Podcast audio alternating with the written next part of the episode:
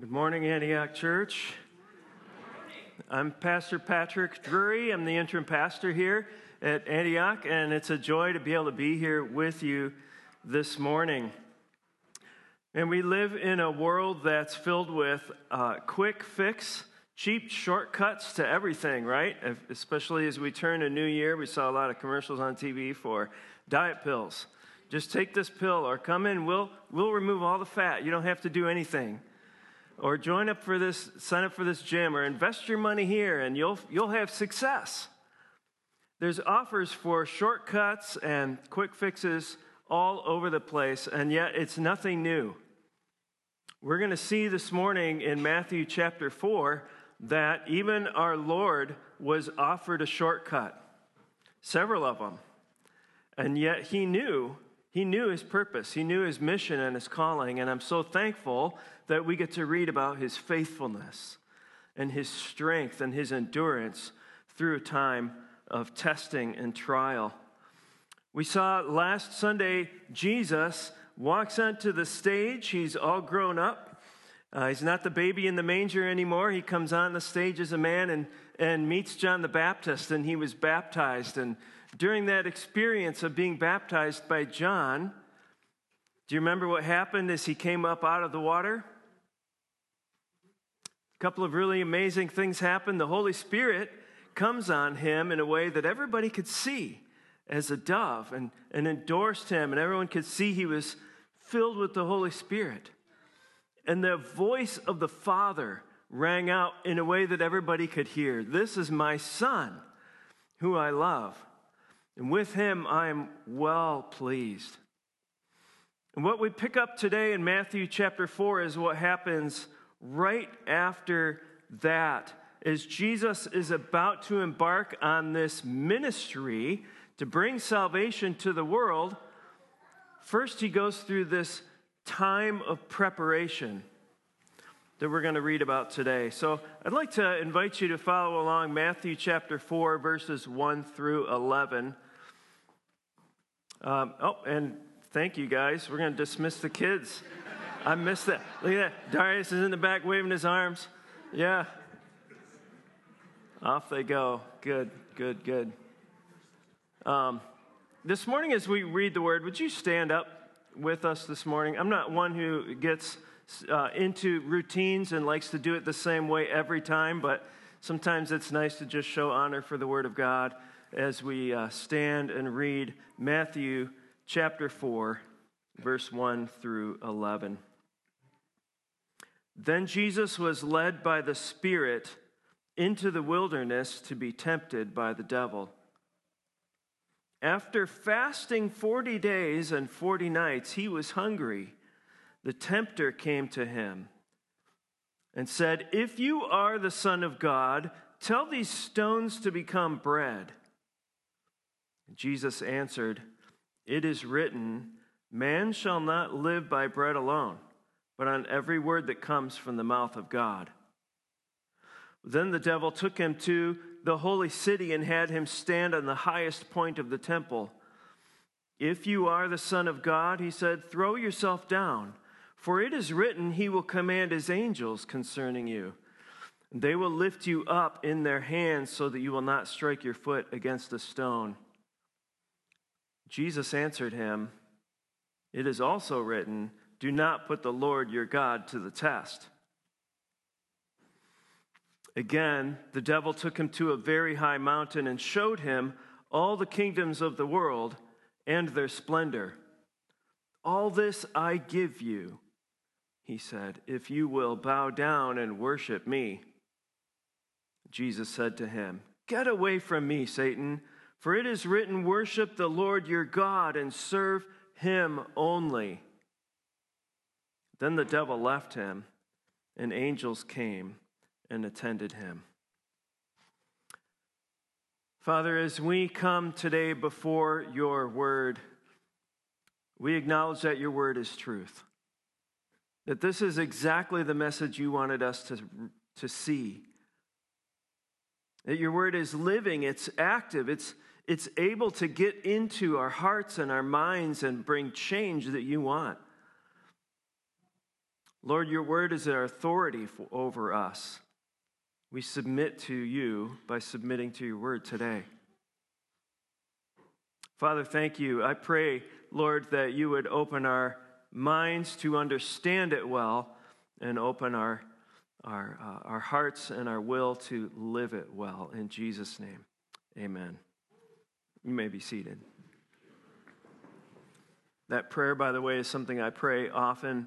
Uh, it's not a Sunday prayer, it's a Monday through Saturday prayer as I come into the Word of God. Lord, help me understand it well and help me live this well. So when I come to you on a Sunday with this open, it's not as someone who has mastered this by any means, but as someone who's both teaching you but also a fellow student with you. Uh, I'm always humbled by that. As we come into this passage this morning, the first two verses set kind of a tone for us. They set the stage for us. They're, they're brief but interesting. The first verse uh, says in Matthew 4 Then Jesus was led, or some could say driven from that word, by the Spirit into the desert to be tempted by the devil. The Holy Spirit drove Jesus to do this. It doesn't sound like he had a choice. It wasn't maybe part of his life plan to include a 40 day period of, of fasting and temptation by the devil, but it was part of God's plan for him to prepare him for this ministry. You're going to go through this difficult time. And then verse 2 is one of my favorite verses in the Bible just because I just find it kind of funny. Um, after 40 days, after fasting 40 days and 40 nights, he was hungry. Can, can you imagine? It's, it's just uh, that, that, that makes me laugh. It's funny. I, I don't know why. Um, I, he was actually hungry after fasting 40 days and 40 nights. It's crazy. When I went to, to seminary, I went to Trinity in Chicago for school, and uh, I was 27 when I showed up there. Um, I showed up there thinking, hey, I'm going to meet some people and make some friends and find some godly people around me. And I met a guy named Craig. Craig was uh, a really super cool guy. He was, he was really thin and frail. Like, really thin and frail. If I walked up to him and just kind of shouldered him joking around, it probably would have knocked him down. But I could sense something in Craig. There was a depth to him there was a relationship with God that he had that I thought, I want to be around this guy. So we started hanging out. We would meet once a week. We, we became prayer partners throughout our three years there, and we'd pray together. Uh, and I really benefited from my relationship with him, but I noticed him changing over time. Throughout the three years, he was getting muscular. Like I knew he had, he was single. I knew he had a membership at a gym, but he was getting huge. And by the third year, we were both working the same job as security guards together, and his nickname was Pipes. I kid you not. He was absolutely huge, just, just huge. And I was like, what is going on? I, I saw this change, and, and, I, and he would be embarrassed if I asked him about it. So I asked him privately, You got to tell me how you changed from so thin and frail to dude. You? And he says, Well, this is how I looked before. But in God calling me to ministry, I wanted to take it seriously, so I did a 40 day fast right before I came to seminary. 40 days. This guy was almost dead. And that and, and then he he developed his his body back. And it made me realize when I think about Jesus, how do we picture him in our minds? I, I tend to think, well, Jesus was a carpenter's son. He grew up doing that work. He was probably pretty strong. And I think that's true, but right here, 40 days of fasting, a healthy person can survive it barely. Much more, and he would have been dead. And that's the state we find Jesus in. He's, he's starving to death and Satan comes in to take advantage of that time. So, in this passage, in your mind, do you see this as Satan is tempting him or God is testing him.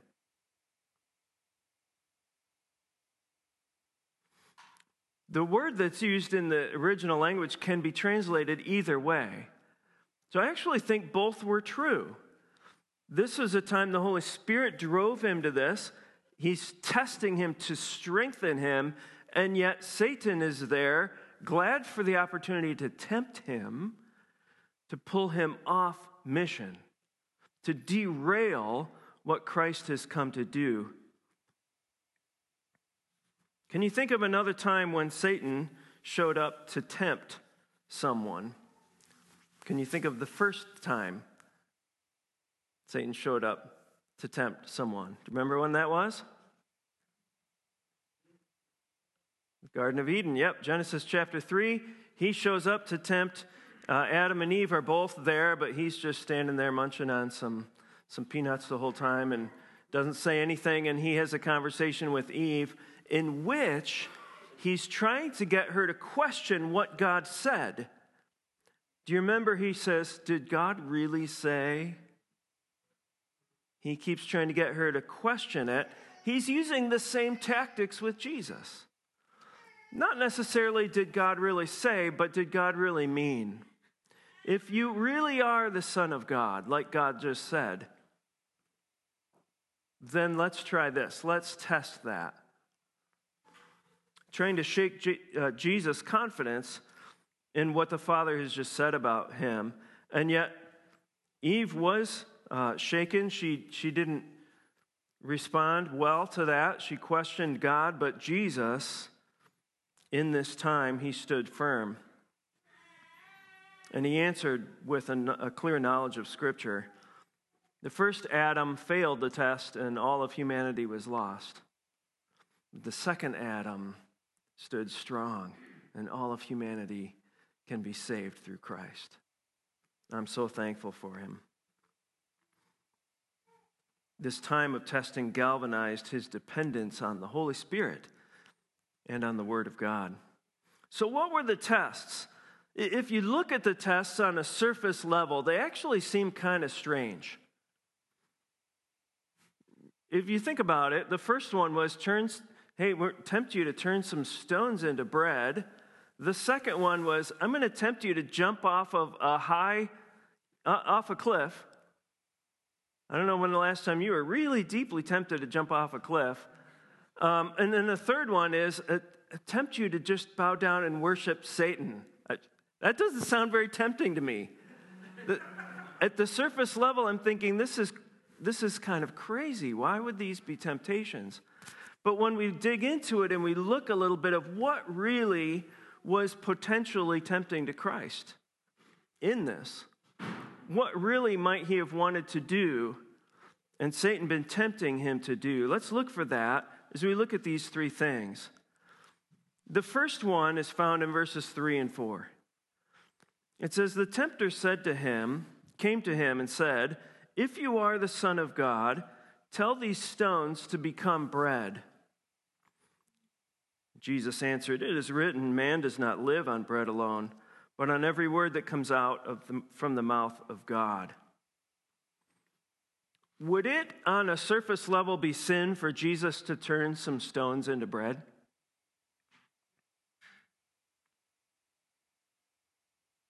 I, I don't see why it would. I mean, there were other occasions in which Jesus turned a few little loaves of bread into thousands of loaves of bread. Wasn't there an occasion where Jesus said that the, the stones could rise up and give praise to God? I think Jesus has the right to do things with stones and make bread as he, as he does later on a couple of occasions. But as we look at this temptation, what, what he was really, I think, tempting Jesus to do was to use this power, use his divine power to serve himself. You have been given the Holy Spirit, you've been given power. Just use some of it for yourself. Just a little, just a couple stones to bread, Jesus. And yet, as Jesus himself says later in Matthew, the Son of Man did not come to be served, but to serve and to give his life as a ransom for many. Jesus knew his mission, he knew his purpose in this world. It was a purpose to walk a path of serving and suffering for us. Philippians chapter 2 describes that Jesus came in, he didn't consider his equality with God something to hold on to, but he became a man like us. He became a servant. He became obedient, even obedient to a criminal's death. He walked this path of suffering that the Father would later exalt him, but he didn't come to exalt himself. He came to serve others, and I think Satan's tempting him to use this power that he has in this moment of physical weakness to serve himself. And Jesus keeps his, his, his ultimate purpose in focus and continue to keep focus on serving others. In fact, this is important for us we can follow the example of Christ in this. I mean, every day we're tempted to serve ourselves and put ourselves first. And yet, Philippians chapter 2 calls us to follow the example of Jesus in what he did. And Jesus himself, later in Matthew, will say, If, if any would come after me, he must deny himself, take up his cross, and follow me. Whoever wants to save his life will lose it, but whoever loses his life for me will find it. Jesus modeled it for us. What it means to use God's purpose in our life for others. The second test, uh, and you'll see some similarities throughout these three tests. The second test is found in, in Matthew 4, verses 5 through 7. It says, Then the devil took him to the holy city and had him stand on the highest point of the temple. If you are the Son of God, he said, throw yourself down, for it is written, He will command His angels concerning you. They will lift you up in their hands so that you will not strike your foot against a stone. And Jesus answered him, Yeah, it's also written, do not put the Lord your God to the test. Again, I, I wouldn't be real tempted to, to jump off of a building. When I was little, I was not afraid of heights at all. I would be the kid that would climb to the top of a tree and it's swaying back and forth. But even in my 20s, I remember doing some roofing with a friend thinking, You're nuts. I, I hate being up here. I hate every second of this. I don't want to be, you know, I'm afraid of falling from a height. It's a scary thing. And yet, when Satan is, what Satan's tempting him to do is to test and prove God's love for him. He's quoting from Psalm 91. And the words he says are a quote from Psalm 91. They're not complete. It's missing a line in the middle. It's kind of out of context. But Jesus would know that psalm that God's hand is on him and that he would command his angels to guard over him and protect him. And Satan is, is referring back to that last thing that was said This is my son, who I love. With him I'm well pleased. What he's doing with Jesus is saying, if that's true, prove it. Make God treat you that way. He's tempting Jesus to put a demand on the Father. See, if you just jump off this high point, you'll experience God's love for you, but you're coercing God to express it. You're putting a demand on God in the way you're doing it. Putting demands on God is, is, is something that people have a tendency to do. Uh, Israel was a very demanding group as we see them wandering in the desert for 40 years. They constantly made demands on God. Uh, thinking of that scene where Moses is, is hitting a rock to get water out of it because the people were demanding water. And it says in Exodus 7 Moses called that place Massah and Meribah because the Israelites quarreled and because they tested the Lord, saying, Is the Lord among us or not? Israel was demanding God, If you love us, like you say you do, give us water now. Prove it. I don't know about you, but I have found that that kind of attitude can creep up in my heart pretty easily. God, if you really, if this is true, I'll be reading something in the Word. If this is true, why aren't you doing it in a way that I can see? If this is true, why don't you take away this illness? If this is true, why don't you change that person? If this is true, and I question God and I, and, I, and I expect Him or demand of Him to live it out in the way I want to see it happen. If you've raised kids, you're used to this. You know, we do our best to serve our kids and give them good things, and yet they can be a little demanding sometimes, especially when they're young. And, and then we can be just like them in our relationship with our Father in heaven testing and demanding. And Jesus' response was Do not put the Lord your God to the test. When I'm demanding something of God, it's actually, it's actually showing that I have some idolatry in my heart. I'm worshiping something else. Something else has become so important to me that I'm actually expecting God to give me what I want. I'm expecting God to come in and serve this thing that has become an idol in my heart. Making demands is evidence of heart idolatry. And we often do it more frequently than we think. When I'm demanding God meet my desire or show me what I want, then I'm, I'm not seeing His purpose in my life. I'm not seeing his calling. And I miss it. I'm, and I misunderstand that sometimes there's purpose in the thing that I'm suffering in right now. Moses had to explain it to the children of Israel who were grumbling.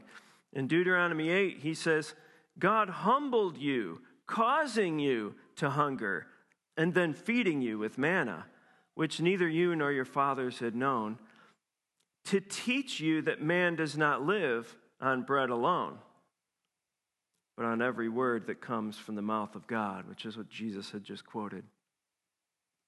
God has purpose in us, in our lives when we suffer. He has a reason for us going through hard times.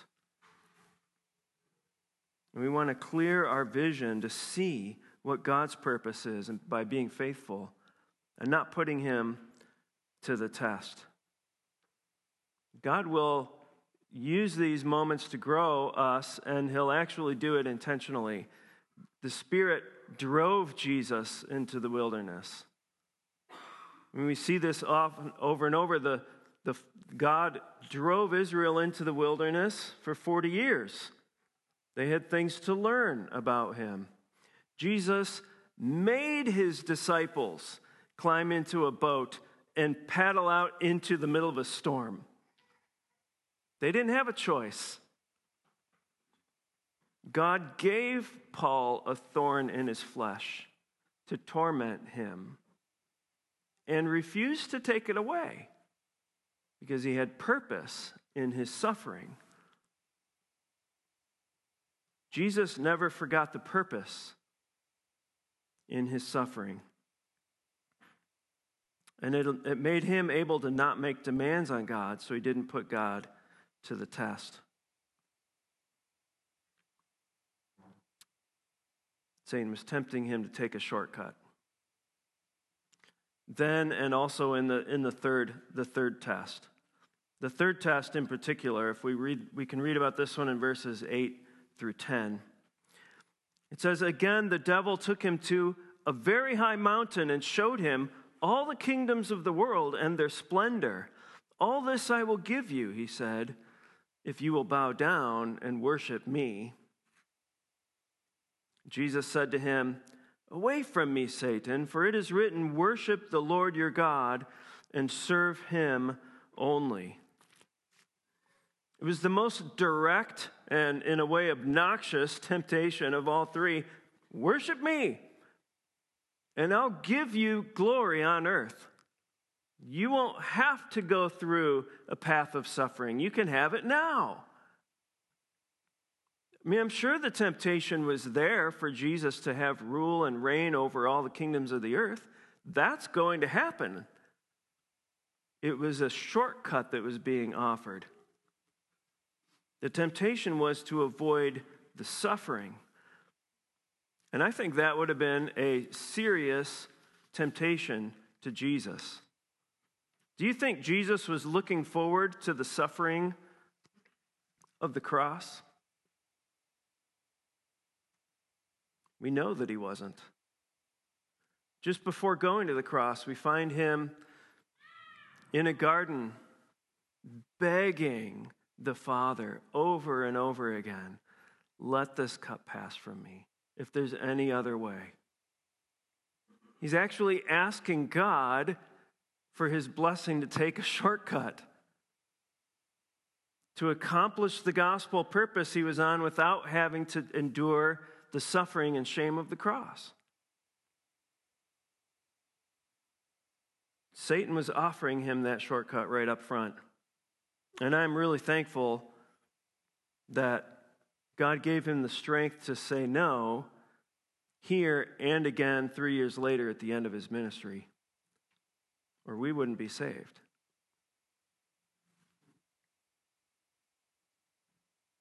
He recognized that taking a shortcut around the suffering that God had called him to experience would actually be an act of worshiping Satan. I mean, it's kind of a blessing to see the devil right there and go, Yeah, I don't think so.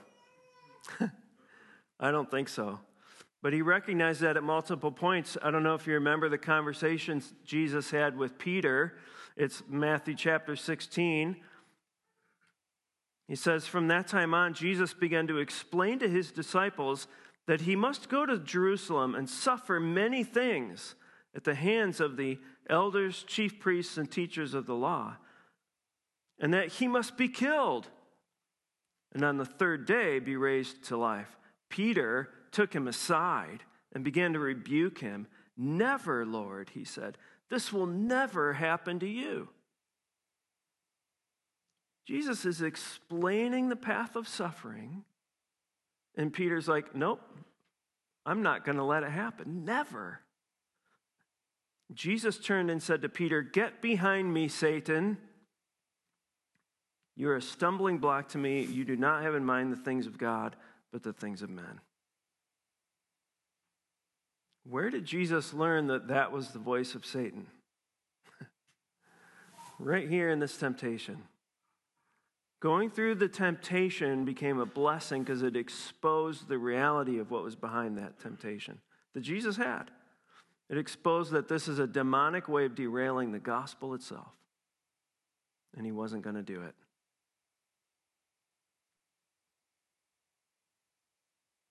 I am thankful for each of these three and that we have this record that we can see where Christ kept focus on the things of God. Because any one of these three could have derailed our opportunity to be saved. Jesus was faithful. As I think about these, these the, the lessons we can learn from how Jesus was tested by God or tempted by the devil, um, a couple of the things I thought of one um, is that we can worship Jesus more fully and, and deeply in our hearts because he, he wasn't just God who showed up and can't relate. He, he showed up and proved himself.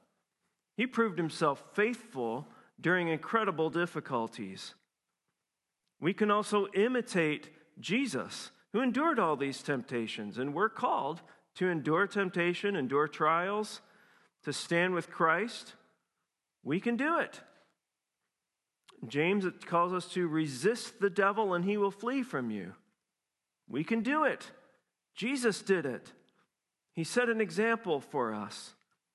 We also see this example he set for us in the power of the Word of God. In knowing the Word of God, he, he used Scripture to refute Satan each time. Having his feet anchored in the Word of God gave him incredible strength when he went through the difficulties. I think of, of Psalm 119, verse 11, which says, Your word have I hid in my heart that I might not sin against you. I, I hope that you take time to memorize Scripture from time to time.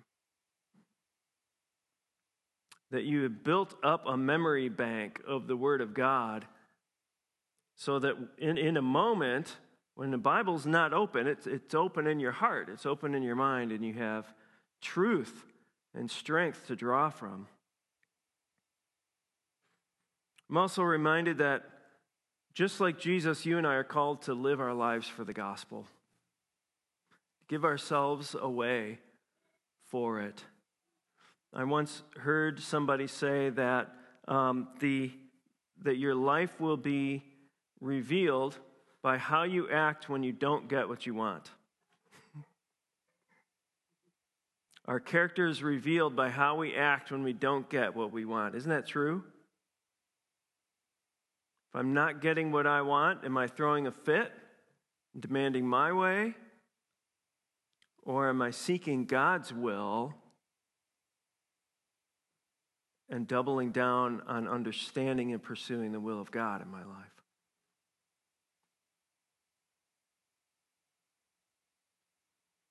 And finally, I'm reminded that this is a, an opportunity for us to pray. When we go through something hard, whether it's a physical suffering, an emotional trial, or temptation to sin, Jesus understands. In Hebrews chapter 2, it says, Because he himself suffered when he was tempted, he's able to help those who are being tempted. We're not alone. We can turn to Christ. We can find strength and real help from someone who understands besides the added bonus that he's given us one another, who are also a bunch of individuals who are reaching out to Jesus for help, and we do this together so that when you're going through something hard, pray and call somebody and say, Would you pray for me? That's a meaningful thing. Appeal to, to Christ together who understands our suffering. I'm thankful for Jesus. It it, it makes me appreciate the path that he walked when I see the opportunities to take shortcuts, but his focus was on the, on the gospel mission. His focus was on you. His focus was on staying faithful to what he came to do so that you and I could be saved. That's, that's amazing. I'm going to pray this morning, give God thanks, and ask us to uh, ask God to help us. Father, thank you for this passage that we have to learn from, but just to see how awesome Jesus Christ is. Going through that uh, time of, of fasting, laying everything aside to secure that your will, your purpose in his life held the center stage in his heart. And it did. Lord, we are not like Jesus in many ways. Lord, I get distracted, uh, I get discouraged, like we get pulled off focus so easily. Help us, Lord, to be more like your Son. May his power flow in us. May we be anchored in the Word of God and walking every day in the power of your Holy Spirit to stay true to the mission you've called us to of advancing the gospel here on this earth. In Jesus' awesome name we pray. Amen.